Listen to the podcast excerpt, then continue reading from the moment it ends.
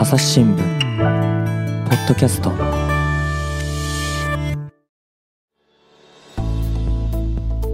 朝日新聞の中ほど雄平です。今回は前回に続き夜間中学校をテーマに、えーお聞きしたいと思います、えー、と前回に続いて大阪社会部の宮崎亮記者と安井健吾記者にお越しいただいてます。よろしくお願いします。よろしくお願いします。前回はですねあの最後安井記者の紹介とてもいいやつだというふうなことで終わったと思うんですけど改めてあの宮崎さんあの安井さんをこの今回の連載に誘われた理由とか伺ってもいいですか？そうですね。前回詳しく話したんですけど、まああの真面目な話を言うと、あの朝日放送 ABC から朝日新聞に出向してくれている記者だ。しかも若い記者なので、あのぜひ夜間中学の取材を経験してほしいなというのがありましたけども、まああのそれもありますけれども、まあとにかくいいやつで、まあ素直で優しい面白い。もうこれがあるからこそ任せられるというか、あのなかなかあの人の人生の話を詳しく聞く話なんで、あのそういう人じゃないとということがありました。あの安井さんはあの ABC 放送から今来られてるってことなんですけどこれはあの2年間の人事交流になるんですかねそのあたりそうですねすか？はい、あのー朝日新聞と、えっ、と、朝日放送テレビの間で、えっ、と、2年任期で記者を1人ずつ、まあ、交換するというような人事交流をやってまして、で、それで私は、えー2020年の秋から朝日新聞の社会部に来ています。あじゃあもう今年の秋が秋でまたお戻りになると、はい、あの、まあ、満期といいますか、今年の秋をもって、また、えっ、と、ABC テレビの方に戻ることになっています。はい。やっぱりその宮崎さんやっぱり ABC 放送から来るだけあってできた記者記者なんですかねやっぱりいや、あのーすごいできますね。あの、テレビの記者なのに、なんでいきなり新聞記事こんな書けんのっていうところもあるし、まあ、あの、割と引っ張りだこの記者ですね。ああ、は馬力もあってい。馬力もあるし、性格も結構すごい楽しいというか、付き合いやすいんで。いやいや楽しみですねそれはじゃあぜひあのえっと今なんですけどあのそれであの連載の話に戻るんですけどこの5回連載だと思うんですけどそれぞれあのどういったお話になってるかあのご説明いただいてもいいですか？あ、わかりました。じゃあ取材します。あ、取材し 説明します。はいえっとまずえデジタルだと5本あるんですけれども、あの1本目はですね、えー石田稔さんという現在83歳のあ男性の方で、えー戦後ですね、あのーえー地元の神戸から岡山のおじいさんのところに疎開している時にその、まあ、おじいさんの農業の手伝いをしなきゃいけなかったので中学校に行かしてもらえなかったと小学校までしか出ていないという方です。で、えーその後、まあ、苦労されながらあの一生懸命働いてきたんですけれども、あのー1995年の阪神大震災で、えっとなんとあのご家族6人の方を失ってしまったという非常に辛い経験をされている方です。であのでその後大阪に移り住んであの病気をきっかけにあの夜間中学に来ることになった方でその2話目がですねあのこれ安井記者が取材した話なんですけれども、えーじゃあ安井さんじゃあ、私から失礼します。えっ、と、ネパールから、えっ、と、来ているラクシミさんというあの女性を取り上げています。で、えーラクシミさんは、えーご主人、まあ、ご主人あの夫が、えーとね、夫もネパール人で、で今、日本で働いています。で、2人の間には、えーと子供がいて、ラクシミさんは子育てをしながら夜間中学に通っているんですけれども、まああの彼女が子供の頃に学校に通えなかったっていうのもあって今は非常に楽しみながら毎日夜間中学に通っている、まあ、そんな話になってます。日本語はうまくお話になれるんですか？あの彼女曰く昔はもっと喋れなかったっていうふうに言うんですけれども今もやっぱりその日本人ほどは喋れないですけれども、まあ、かなり上達したんだとは思います。はい、もう一人プラサント君あそうですね、失礼しました。えっ、と、もう一人、ネパール人の、えっと次、高校生になるあの少年のプラサント君という、えっと男の子がいまして、で、えっと彼は両親が日本に働きに来ている関係で、まあ、日本の方に来たんですけれども、えーとまあ、この4月から夜間中学を卒業して、えー大阪の府立高校に進学します。でその彼が日本で何を見つけてるの？失礼しました。彼が日本であの何を目標にあの頑張って何のために夜間中学に通ってきたのかっていうのをこの連載の中では取り上げております。で3回目があ3回目はですねあの美香さんという取材当時17歳今18歳の女性でして、えっと、この方はあの、まあ、小中学校にほとんど行っていないんですね。あのちょっと人と付き合うのが苦手だったりしてあの行っていません。でえっとそのまま形式的に中学校を卒業しちゃったんですけれどもあの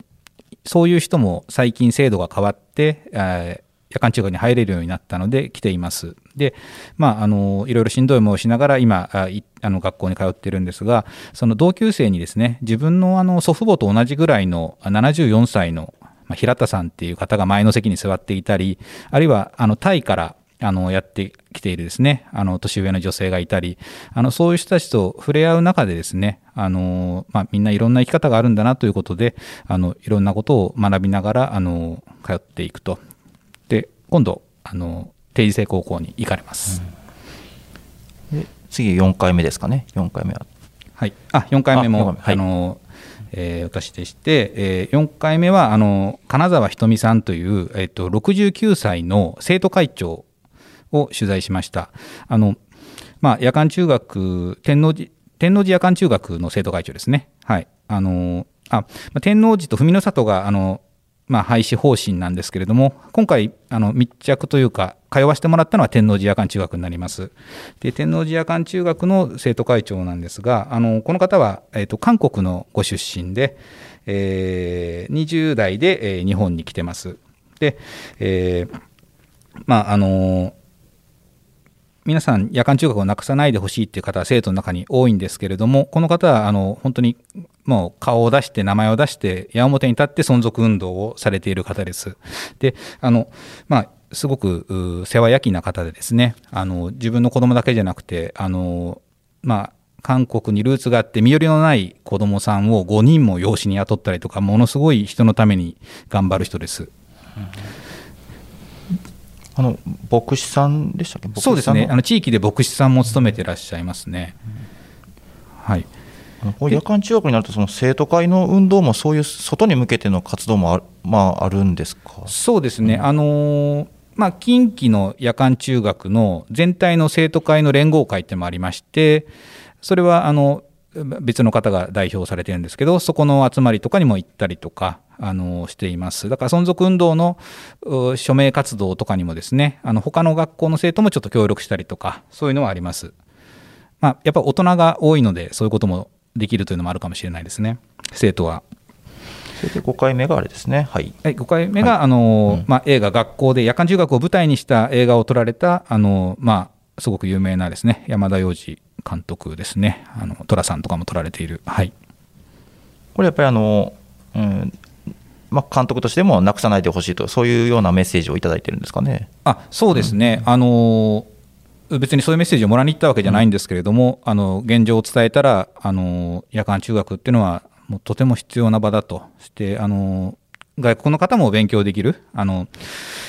まあ、あ場であってですね。あの日本人としてはすごく誇りにしていい制度誇りにしていいえー学校なんだよっていうことを言っておられましたね。であのそういう夜間中学の取材なんですけどあの安井記者は初めてですよね。そうですね。初めてでした。あの ABC テレビの時代にもえっ、とこれまで行くお邪魔する機会はなかったですね。はい。あの初めあの、まあ、宮崎先宮崎先輩になると思うんですけど先輩からあの誘われた時はどういう思いでやったとかってありますか？あの私が朝日新聞にやっぱり来た時にあの取材をする引き出しを増やしたいっていう気持ちがすごくあったのであの、まあ、宮崎先輩に誘っていただいた時には、まあ、単純にすごく嬉しかったですし、まあ、ぜひやりたいなっていう気持ちになりました。であのちなみにあの一番最初に行かれたのは一緒に行ったんですか？夜間中学の方には。そうですね。あのそれこそ夜12月ですかね。あの夜一緒に行きました。はい。その時なんか印象に残ってることとか思い出に残ってることってありますか？何か。あの一番に思ったのがやっぱり学んでる生徒さんみんなすごく楽しそうだなっていうのが一番印象に残ってます。あの我々学生時代振り返ってみてもやっぱりどうしても授業中自分自身が寝てしまったりとか周りで寝てる友達がいたりっていうのは結構あったんですけど夜間中学ではあの誰一人そういう生徒さんはいなくてあの皆さん黒板に向き合って先生の話しっかり聞かれますしそれにあの先生が授業中に聞いた質問に対してあの積極的に答えるで、まあ、大きい声で答えるっていうのがすごく印象的でした。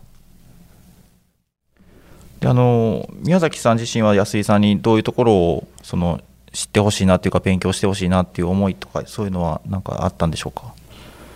そうですね。あのまさに今安井記者が言ったようなこともそうですしまああのなんとなく中学校に行けなかった人が行ってるんだろうってことはある程度知られてると思うんですけれどもそれ以外に外国出身であったり不登校であったりあの本当にいろんな背景の人が来ている場所なんだっていうことを、まあ、あの体で感じてほしかったなと思ったのであの良かったんじゃないかなとは思います。はい。すいません。あの細かい話なんですけど休み時間とかとかどうなってるんですか？休み時間。休み時間はあの普段はめちゃくちゃ賑やかでで結構その特に韓国出身の女性ってなんかお菓子を配る人が結構多いらしくて、まあ、大阪の日本人も大阪のおばちゃんと言われる人たちはそうですけど。でだからそういう賑やからしいんですがちょっとコロナでだったのでちょっと静かになっちゃってそこはちょっと残念だったですね。それを見れなかったのは。じゃあ取材も大変だったんじゃないですか？そうですね。取材もだからコロナだからあのいつもよりその何遍も通わしてもらいづらいですしそんなお願いもできないですしであとはやっぱりそのえっとまあ例えばあの石田さんっていう80代の男性は非常にその震災でお辛い経験をされていらっしゃるし、えー、ご家族を亡くしたりですねであとはそのまあ不登校だった10代の美香さんっていう女性なんかも非常にこう辛い思いをしてきた方なのであの特にそのお二人に関しては学校側も本当にその、まあ、慎重に、あの短時間で取材をっていうような感じもあったので、まあ、そこは通常の取材よりはあの簡単ではないです。はい、あの教える先生もこの、ええ、昼間の普通の中学校から移動されてきたりするんですか？この夜間中学だけ？あそうですね、そういう夜間中学だけって方はおそらくいたかな、いないと思うんですけど、ただ夜間中学が多い人もいれば、昼間の中学が多くて初めて来ましたみたいな人もいれば、まあ様々ですね、はい、ちなみにあの記事の中ではその、まあ、夜間中学の取材らしいなとは思ったんですけど、このい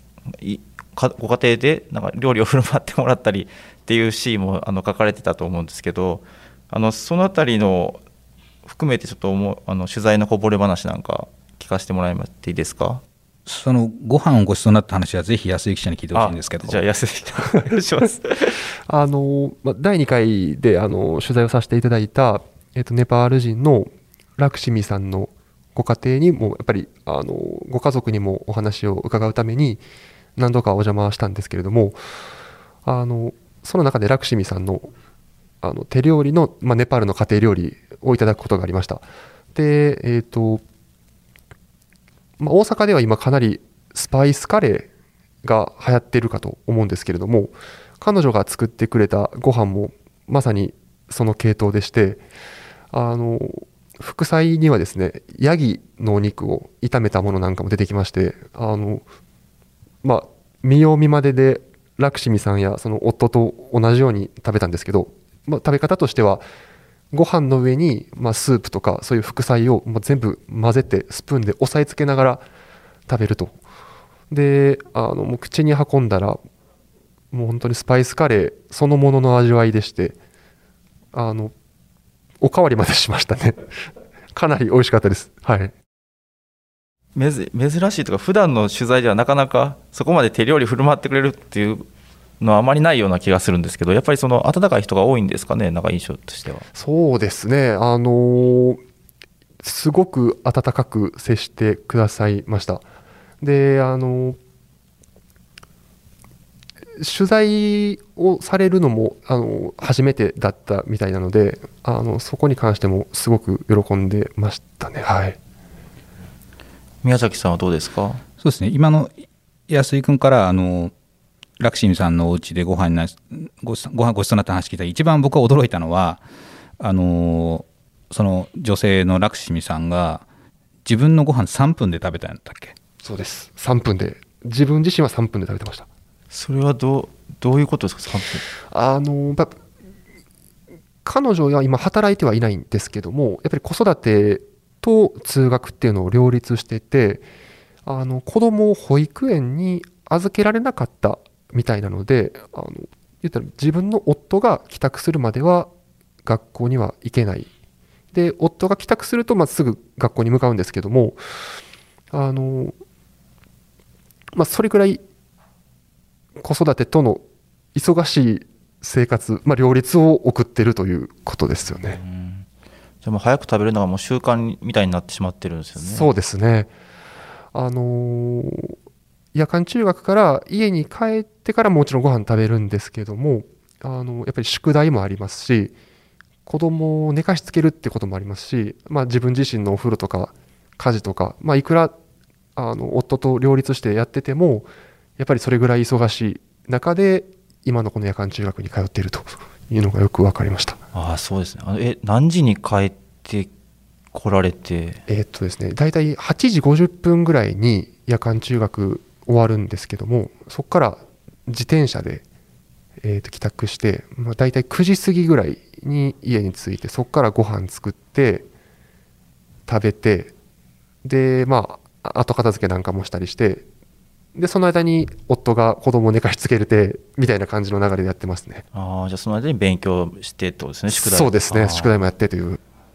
あちなみにそそこまで密着されたんですか？一あの、ちょっとなかなか言いづらいですけれども、12時前ぐらいまではいました。すごい、はい、ちょっと あの非常に迷惑だったかと思うんですけども、いろいろ話をしているうちに、あの12時ぐらいにはなってしまいました。はい、まあ、実際に記者の目で見るのは大事だと思うんですごいいいことだと思いますね。私は思いましたけど。はい。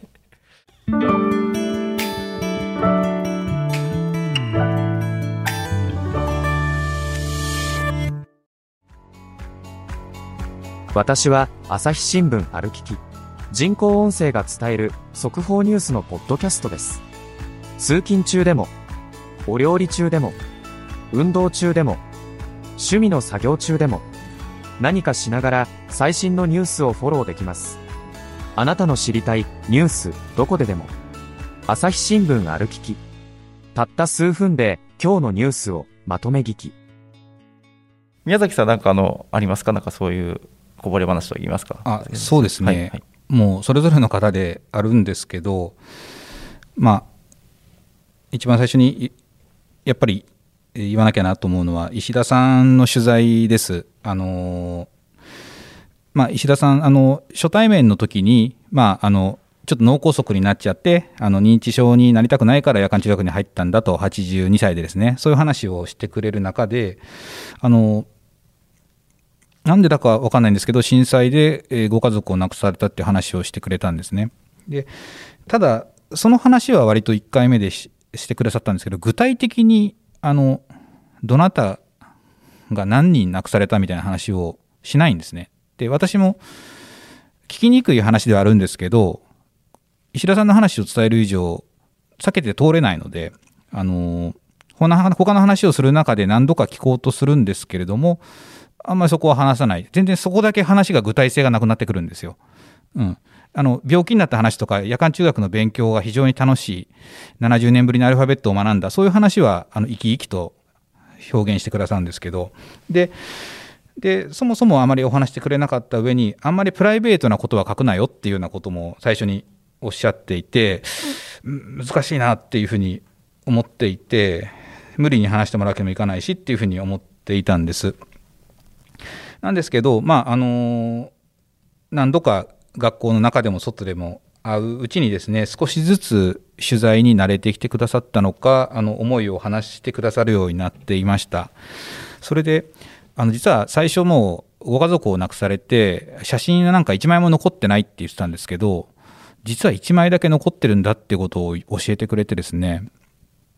まあ、あの当時高校生と大学生だった娘さん1人ずつ亡くされている奥様亡くされている。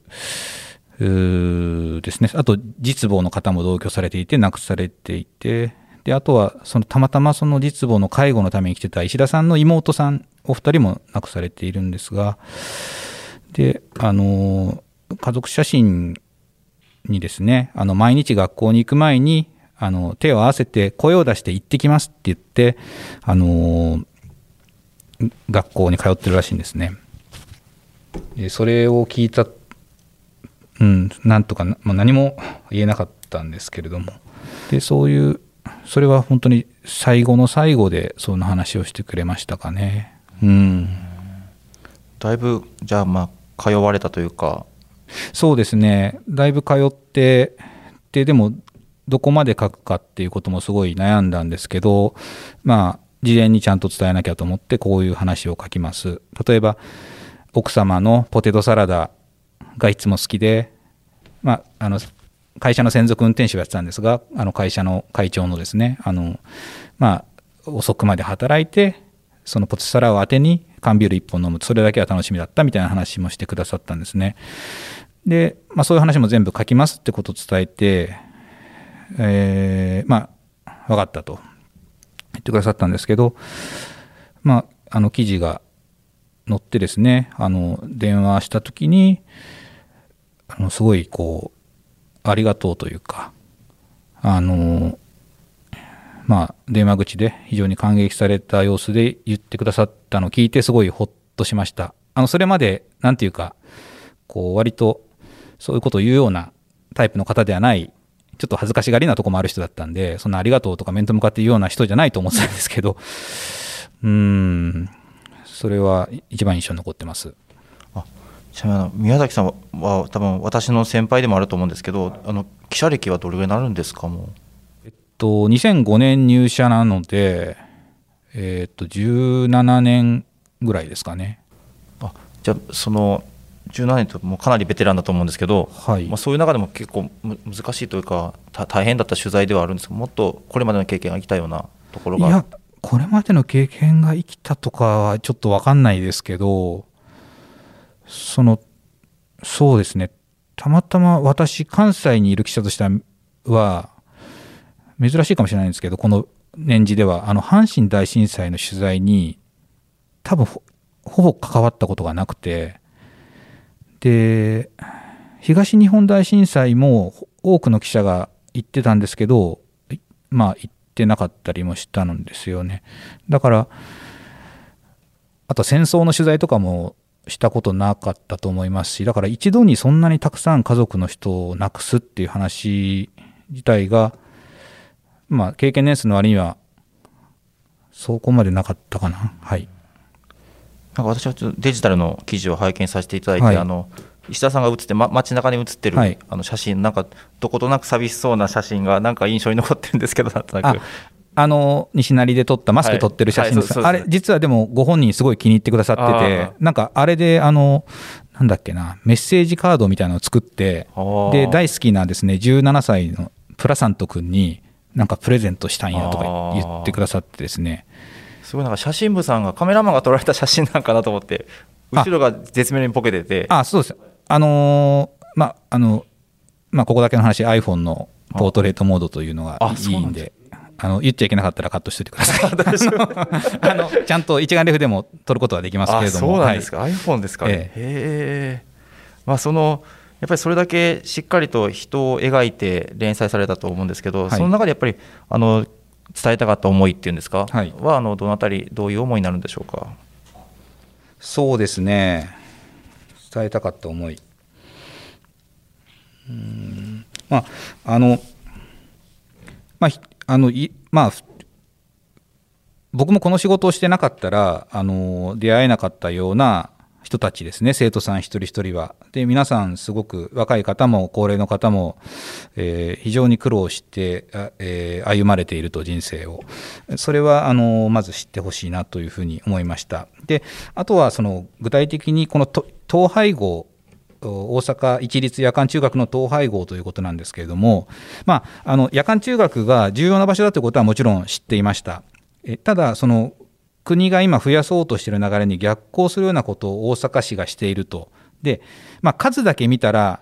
まあ、え、なんで減らすのっていうのは正直思いましたけども、ただなんかいろんな事情があったり、まあ、可能性としては数は減らすけど中身を充実するとかそういうこともあるかもしれないんで最初から統廃合反対みたいな考えを頭に置いて取材を始めたわけではないんですね。だけど取材を始めるとあのまあ、皆さんや生徒はその家庭の事情とか自分にも持病があったりあるいはあの仕事しながら働いてる人と職場との距離から考えてそれぞれ天王寺夜間中学じゃないと通えない、えー、文の里夜間中学じゃないと通えないって人が多くいるってことを本当に、えー、もうご本人の口から聞いてですねたくさん知ったので、えー、まあ、その夜間中学をこの2つの夜間中学をなくすって大阪市の計画の疑問っていうのはやっぱり日増しに強くなりました。で不登校特例校についてもですね不登校の中学生のための学校を作るっていうこと自体はあのまあ一つの取り組みだって、まあ、やってみないとどうなるか分かんないと思うんですけれどもただその大阪市があの参考にしている京都市のあの落遊中学っていうところですね。そこの校長を経験した人が言ってたのがまああの落遊中学の場合は、えー、夜間中学を残すと。そこにある夜間中学を残すという意味合いを込めて不登校特例校を作ったんだけど大阪市の場合は不登校特例校を作るのはいいんだけれどもそれに伴って夜間中を減らすっていうことにしていると。でそういう状況でですねあの昼間の、まあ、13歳14歳15歳の中学校の生徒と、まあ、夜間中学に通う高齢の方とか外国の方のその相互の交流とかですね、あのーまあ、相互の理解とかそういったものが本当にできるんだろうかって疑問を言ってたんですけど、まあ、そこはちょっと心配なところかなとは思うのであの不登校特例校を大阪市の方も準備されていくと思うんでそこはあの今言った元校長の方の意見とかもしっかり聞いていただければなと思いますね。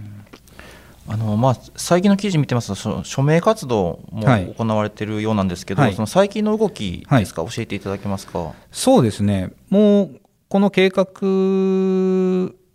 が、まあ、あの新聞記事に書いて表に出てからですね、まあ、ずっと署名活動みたいなことはしていて12月下旬にはあの JR 天王寺駅の近くでですねあの、まあ、ビラ配りだとか署名活動してましたし、で、そこで集めた署名ですね、えっと、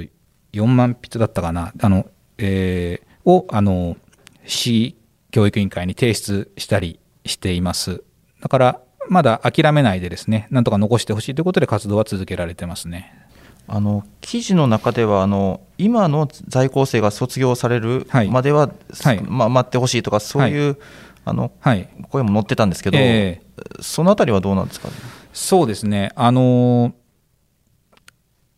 まあ、それそういうことを言ってた先生もいらっしゃって、まず要するにその市の方針で決まっちゃったことだけど、なんとかあの今いる方の不利益にならないようにっていうのは確かに、あの分かるんですが、えー、ただですね、あのまあ、夜間中学、まあ、あの普通の公立中学だと3年間えー、だと思うんですが、あの夜間中学はあの事情によってはですね、あのそれを延長できるんですよね。えー、まあ中学校3年間だけじゃなくて、小学校6年間丸ごと行ってない人もいたりするので、まあ、言ってみれば義務教育丸9年受けられてないということですよね。だから延長できる方もたくさんいらっしゃるんですね。ってなると、この天王寺文里が仮に亡くなったとして、2024年春に亡くなったとしたら、それ以降も通いたいって言ってる生徒さんは、実際にいるんですよ。ラクシミさんとかもそうですよね。ネパール人の方の長く日本で頑張っていこうとされてる方。だから卒業するまではっていうのはこれから2年ぐらいの話だけじゃないんで、ま、微妙なとこだと思うんですけど、うん、だからなくしちゃってていいんだろうかっていうのはすごい疑問に思いますね。うんまあ、まだ決定しているわけじゃないですよね。まあ、決定してるわけじゃないとは言うんですけど、そういう方向で話を進めてることは、あの市の教育委員会の方も否定しないですし、まあ、私、こういう計画だってもう書きますよって、ちゃんと断った上で記事書いてるんですけど、別にやめてくださいとか言わないんで、まあ、計画は進んでるんですよ。で、あの教育委員会会議とかでも説明したりもしてるんで、まあ、うん。えー、でもまあ、ちょっと、なんか考え直してもらったり、あのもっといろんな議論して、どういう形にするか考え、改めて考えてもらえたらなとは思っています。わかりました。安井さん、あの今回取材一連関わってみて、あの思いというか、先ほど宮崎さんもあの伺いましたけど、安井さんはどういう思いをそうですねあの私としてはやっぱり今回初めて夜間中学の取材をしてあの、まあ、こんなに年代も国籍も多様な人たちがこんなに楽しそうな楽しそうに学んでいる場所を、まあ、果たしてなくしていいんだろうかという思いが今すごくあります。で、えーと私自身はこの秋からまた朝日放送テレビの方に戻るんですけどもあの引き続きですねこの天王寺夜間中学も含めてですけれども夜間中学のまあ行く末というか引き続きまあ取材をしていきたいなというふうに思ってます。ありがとうございます、えー、私もですね、まあ、中学とは違うんですけど夜間大学ということで通ってたということもあってあの多様な学びの場っていうのは残ってほしいなと思いますんでえー、ぜひあの今後の行方にもちょっと注目したいと思います。えっと、それではあの本日は、えー、大阪社会部の宮崎亮記者と安井健吾記者にお越しいただき、夜間中学の話を伺いました。お二人ともありがとうございました。ありがとうございました。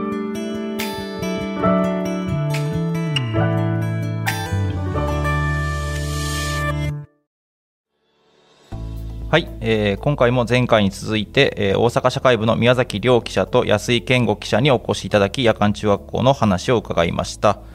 えーと、それではお二人ともあの他にもいろいろ記事書いていらっしゃると思うんですがあの宮崎さん、えー、おすすめの記事を教えていただけますか？あはいあの一つはですねあのこれ教育絡みなんですけれどもあのえーと、大阪市立木川南小学校というところのあの久保隆さんという校長先生のあのインタビュー記事をあの載せました。あのこの方はですね去年の春にあのコロナ禍の緊急事態宣言であの大阪市の松井市長がですねあの、まあ、オンラインを基本としながらあの、まあ、給食を食べに学校に行くとかいろいろあ、まあ、あのそういう教育施策を出されたんですけどそれに対して、まあ、現場は混乱を極めたというような手紙を送った方なんですね。でその方にあの新人教師時代の失敗とかですねそういったことも振り返っていただきながら今月3月で定年退職されるんですがあの、まあ、思いを語っていただくという記事が一つです。あとですねもう一つなんですけれどもあのお笑いコンビのあのウーマンラッシュアワーのあの村本大輔さんという方がいるんですが、えー、村本さんですね前から言ってる通りありアメリカに活動の場を移してあのという話なんですが、ちょっとコロナで伸び伸びになってるんですが、ようやくあの近々行けそうで、その渡米直前インタビューというものをあの指摘しました。で、まあ、あの原発問題とかですね、沖縄の基地問題とか、あの朝鮮学校がですね、高校授業料の無償化から外されている問題だとか、まあ、そういったあの政治問題を割とあの話題にするんですけれども、あの今回あの水平宣言、水平社宣言100年ということもありまして、あのブラック差別という問題についてもあのインタビューしています。で、あと上下2回に分けてあの配信しました、うん、ありがとうございます。安井記者お願いします。はい、えーと、私は、えーと、コロナの、えーと、このコロナ禍でですね不登校になった、えー、とお子さんの現状を書いた記事を紹介したく思ってます。で、えー、とこのコロナの中であの不登校になる生徒っていうのは本当に増えてきています。であのお子さんっていうのがその何を経験されて何を思って不登校に至ったのかっていうのを当事者の親子にあのお話を聞きました。で、えーと、私があのこの記事の中で伝えたいのはやっぱりその不登校になってですねあの悩まれる方っていうのは非常に多いと思うんですけどもやっぱり居場所っていうのは学校だけじゃないっていうのをあの伝わればなというふうに考えています。はいはい、ありがとうございます。えっと、それぞれの記事の URL は概要欄に貼り付けておきますので、皆さんご覧になってください。えー本日は、えー大阪社会部の宮崎亮記者と安井健吾記者にお越しいただきました。お二人ともありがとうございました。ありがとうございました。本日は朝日新聞の中ほど雄平がお送りしました。またお会いしましょう。この番組ではリスナーの皆様からのご意見ご感想を募集しています概要欄の投稿フォームからぜひお寄せください。ツイッターやメールでも受け付けています。ツイッターでは番組情報を随時紹介しています。アットマーク朝日ポッドキャスト。朝日新聞ポッドキャストで検索してみてください。